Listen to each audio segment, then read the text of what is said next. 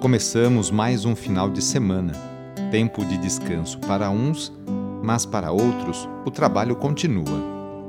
Iniciemos esta oração invocando a Santíssima Trindade.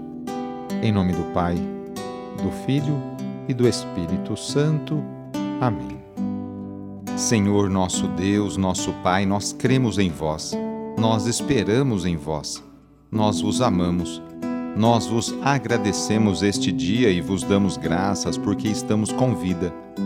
Oferecemos este dia ao Senhor com todas as nossas alegrias e sofrimentos, com todos os nossos trabalhos e divertimentos. Guardai-nos do pecado e fazei de nós instrumentos de vossa paz e do vosso amor. Ajudai-nos a observar vossos santos mandamentos. Amém. Sábado, dia 19 de março. O trecho do Evangelho é escrito por Mateus, capítulo 1, versículos de 16 a 24. Anúncio do Evangelho de Jesus Cristo segundo Mateus. Jacó gerou José, o esposo de Maria, da qual nasceu Jesus, que é chamado o Cristo. A origem de Jesus Cristo foi assim.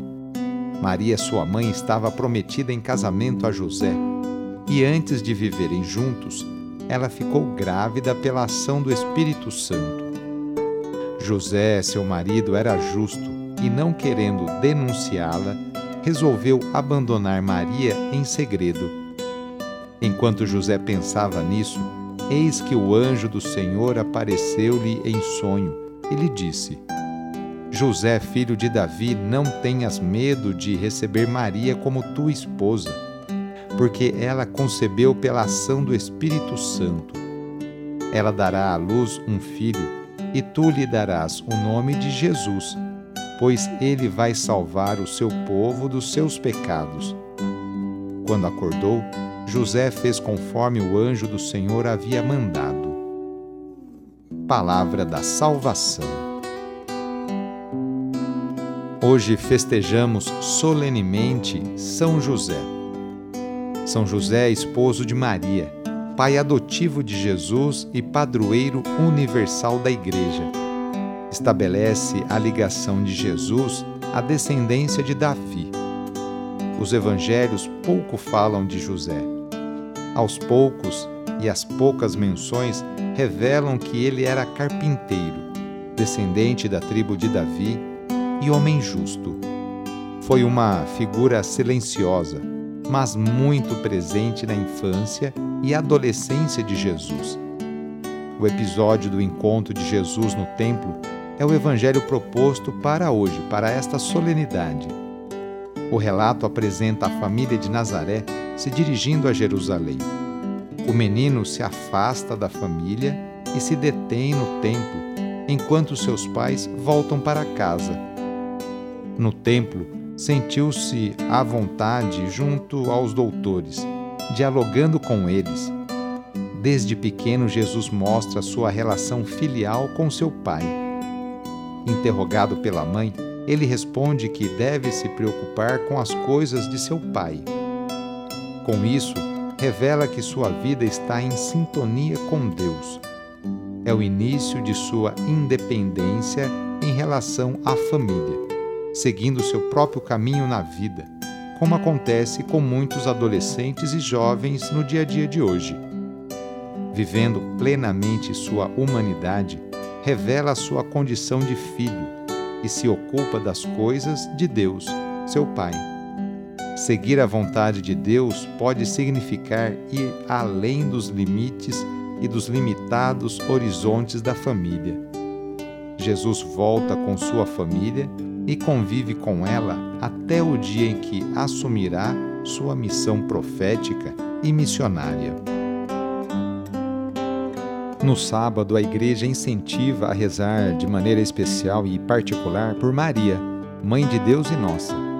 Rezemos especialmente também pelas mulheres, aquelas que se levantam cedo para seus afazeres domésticos e também por aquelas que trabalham fora Muitas delas são o sustento, o esteio para a sua família. Lembremos de todas as mulheres grávidas que passam por esta experiência bonita. Rezemos por aquelas que querem engravidar e ser mãe, e também pelas mulheres e famílias que estão esperando a adoção de uma criança. Enfim, pedimos a intercessão da Mãe de Jesus nesta oração para todas as mulheres. E rezemos juntos o Magnificat, junto com Maria. A minha alma engrandece o Senhor e se alegrou meu espírito em Deus meu Salvador, pois ele viu a pequenez de sua serva. Desde agora gerações hão de chamar-me de bendita. O poderoso fez em mim maravilhas e santo é o seu nome. Seu amor de geração em geração chega a todos que o respeitam.